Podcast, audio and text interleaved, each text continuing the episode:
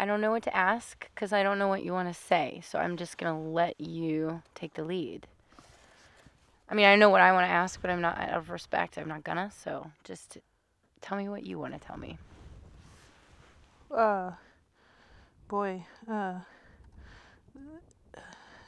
uh, midnight on the Yukon River last night was really hard. It was a really hard thing for me. And, uh,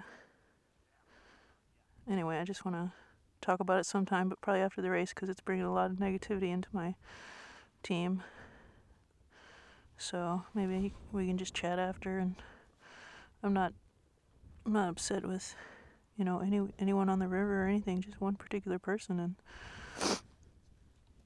uh there's bad apples in every bunch i guess but i just i gotta stop thinking about it because all i do is think about it and it's not helping me All right. Now I'm gonna let you go to sleep. okay Thank you, Aliy.